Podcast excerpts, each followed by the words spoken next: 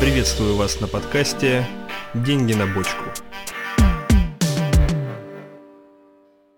Здравствуйте, друзья! С вами снова я, Ярослав Волошков, частный инвестор, а также автор и ведущий этого подкаста. Давайте начинать.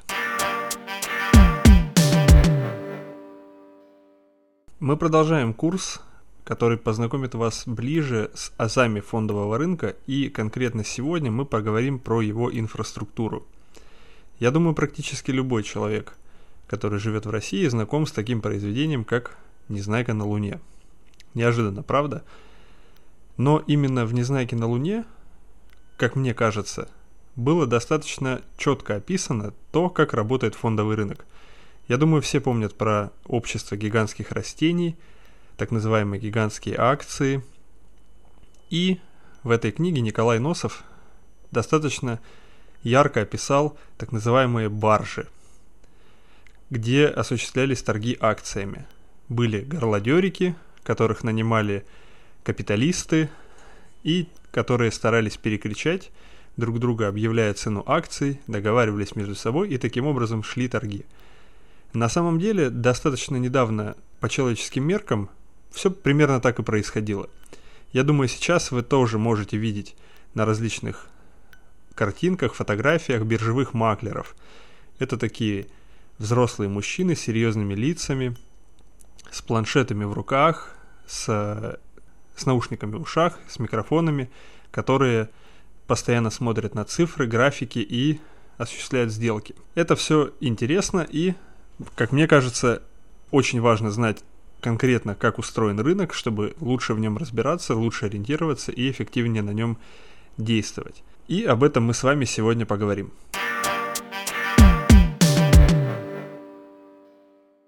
Итак, что же нужно сделать, чтобы стать счастливым обладателем акций крупной нефтяной компании? Несколько пунктов. Вам нужно узнать, сколько стоят эти ценные бумаги, заявить о намерении их купить, где-то провести и оформить сделку, обменявшись с продавцом бумагами и деньгами. А также после этого информация о сделке должна отобразиться в правильных системах, чтобы в будущем ее условия не подвергались сомнениям. Как минимум, компания, чьи акции вы купили, должна об этом узнать, так как акция – это право собственности. Сделать это без посредников и специальных терминалов невозможно, так как фондовый рынок не предполагает прямого взаимодействия между эмитентом и инвестором.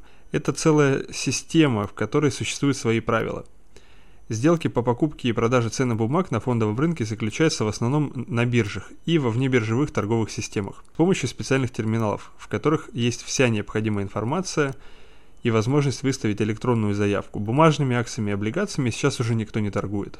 Но некоторые термины из тех времен дошли до нас, такие как, например, купоны по облигациям. Раньше это были буквально отрывные купоны, по которым вы могли прийти в банк, выпустивший, продавший вам облигацию, и получить деньги. Основная разница между биржей и так называемой вне биржей заключается в требованиях, которые предъявляются к торгуемым на них инструментам и специфике самих сделок.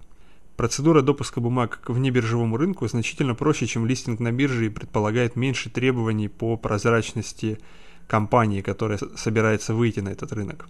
Поэтому больше эмитентов могут выставить свои бумаги на торги. Сделки на внебиржевом рынке осуществляются напрямую между покупателем и продавцом. Практически как вы слышали и видели в мультике и в книжке «Незнайка на Луне». А биржевая сделка подразумевает участие самой биржи как полноценной самостоятельной фигуры в, проц- в процессе. И это открывает ряд возможностей, но также накладывает ряд ограничений.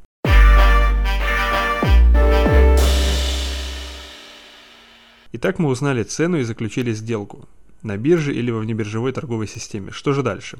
Дальше эта информация по сделке попадает в клиринговую организацию. Для проведения расчетов обе стороны сделки выставляют инструкции на оплату бумаги и также на поставку бумаги, а после этого дело остается за малым. Нужно, чтобы наши права, как нового владельца, были где-то зафиксированы. И вот за это уже отвечает депозитарий. Прежде чем приступить к сделке, мы, как инвесторы, должны были открыть счет депо в депозитарии. На этом счете мы можем хранить сертификаты своих ценных бумаг, депозитарий будет учитывать ваши права по бумагам, а также фиксировать и подтверждать переход этих прав. Если вы опять же, активно участвуете в торгах на бирже, вы наверняка слышали о проблеме между национальным расчетным депозитарием, который входит в группу московской биржи, и таким депозитарием, как Евроклир у многих российских инвесторов, которые торговали иностранными бумагами через российских брокеров, сейчас, к сожалению, эти бумаги оказались заморожены. Как раз таки потому, что европейский депозитарий Евроклир пока не обменивается информацией с нашим депозитарием. Вот такие вот дела. Депозитарии – это не единственные участники, отвечающие за учет прав на бумаге. Помимо них, на рынке также работают регистраторы, ведущие реестр владельцев ценных бумаг – в отличие от депозитария, регистратор в первую очередь сфокусирован на работе с эмитентом, то есть с компанией, которая выпустила акции, которая у него обслуживается, а не на каждом отдельно взятом инвесторе в бумаге этого эмитента. Регистратор теоретически мог бы работать и с инвесторами, но сделок каждый день проходит огромное количество. К примеру, тех же бумаг Сбербанка на московской бирже ежедневно торгуется на более чем 10 миллиардов рублей. Вы представляете, какой это объем? И поэтому фиксировать переход прав собственности в таких объемах затруднительно. Поэтому существует дополнительное звено в виде депозитария. Депозитарий открывает в нужных регистраторах счета номинального держателя, организации, которая не является конечным инвестором и действует не в собственных интересах, а в интересах клиента. Таким образом, для инвестора есть одно окно – депозитарий, а для эмитента – регистратор. И эти организации самостоятельно проводят сверки и обеспечивают корректное отображение информации. Если же эмитенту нужно довести какую-то важную корпоративную информацию до инвесторов, он передает ее регистратору. Тот далее спускает ее в депозитарий, который уже передает информацию конечным пользователям.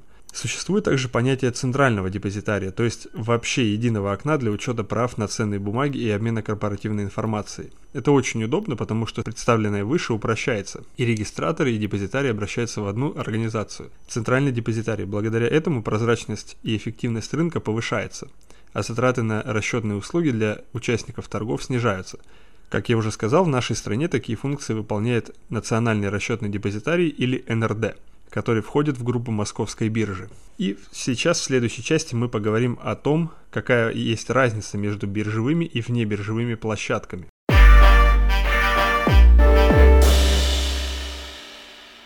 Итак, мы с вами обсудили что финансовый рынок позволяет эффективно взаимодействовать тем, у кого есть свободные деньги, и теми, кто в них нуждается. А также и то, что финансовый рынок входит в фондовый рынок, на котором происходит обращение ценных бумаг и деривативов. На фондовом рынке есть свои законы и роли, выстроить это взаимодействие – это отдельная большая задача.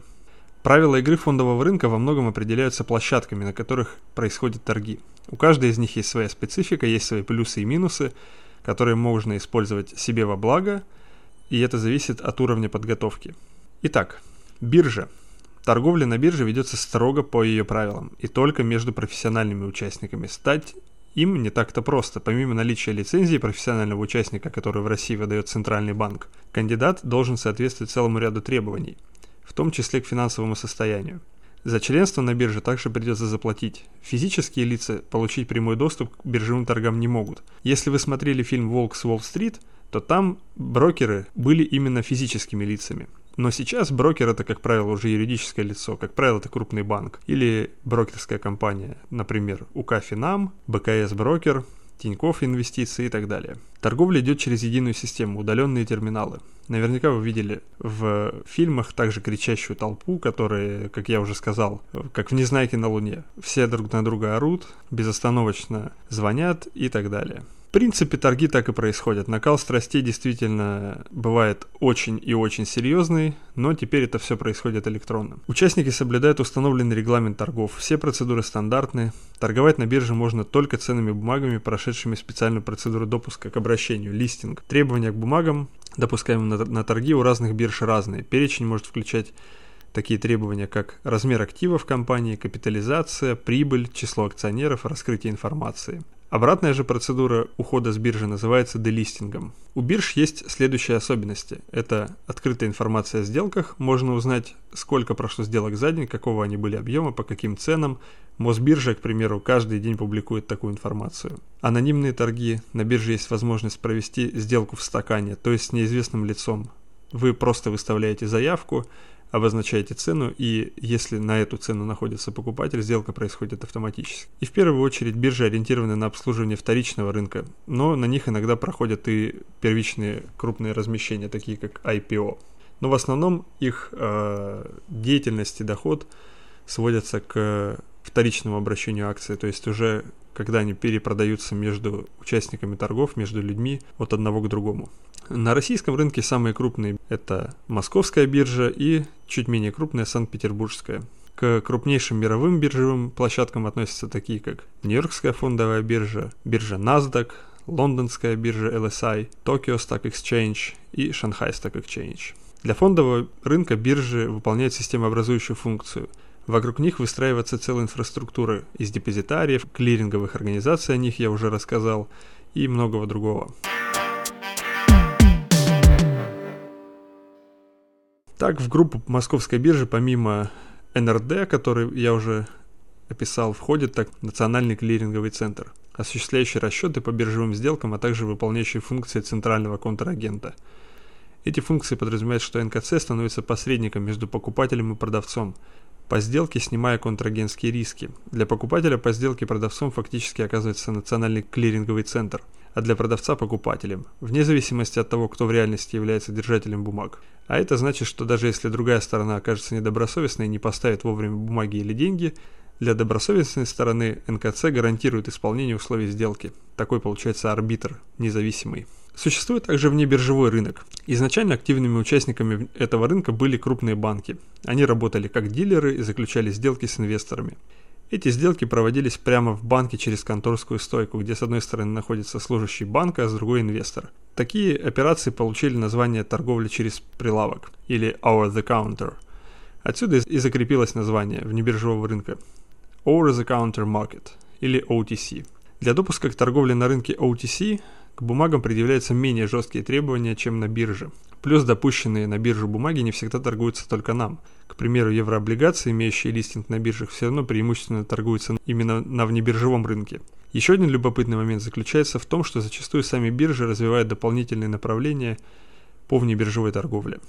На внебиржевом рынке у участников нет специальной прослойки в виде биржи, снижающей контрагентские риски – Здесь сделки только адресные, и для того, чтобы начать торговать, нужно сперва наладить взаимоотношения с потенциальными контрагентами. Еще до того, как вы заключите с ними сделку, контрагенты обмениваются рядом документов, договариваются об удобном формате расчетов, оценивают финансовое состояние друг друга и так далее. У активно торгующих участников набирается круг контрагентов, с которыми они могут торговать. Часть этих участников – дилеры, поддерживающие активность на рынке и помогающие потенциальным покупателям и продавцам встретиться, зарабатывая при этом на спреде. Наиболее популярная система для совершения таких сделок – это Bloomberg. Через терминал, который часто показывают в кино в виде большого числа экранов с графиками и цифрами на черном фоне, можно получить необходимую информацию по бумагам, эмитентам, посмотреть примерные котировки от разных дилеров и заключить сделку.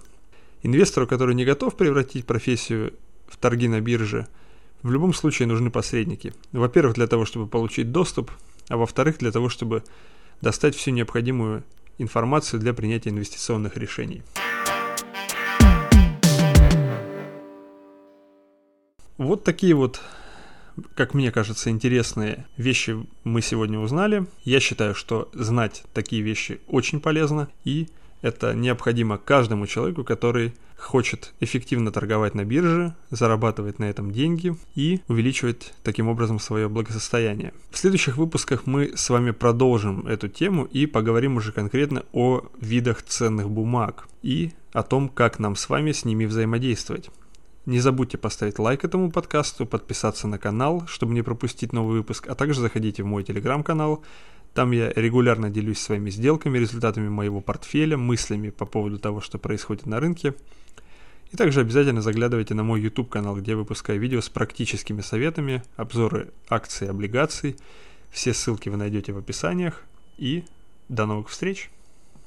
thank you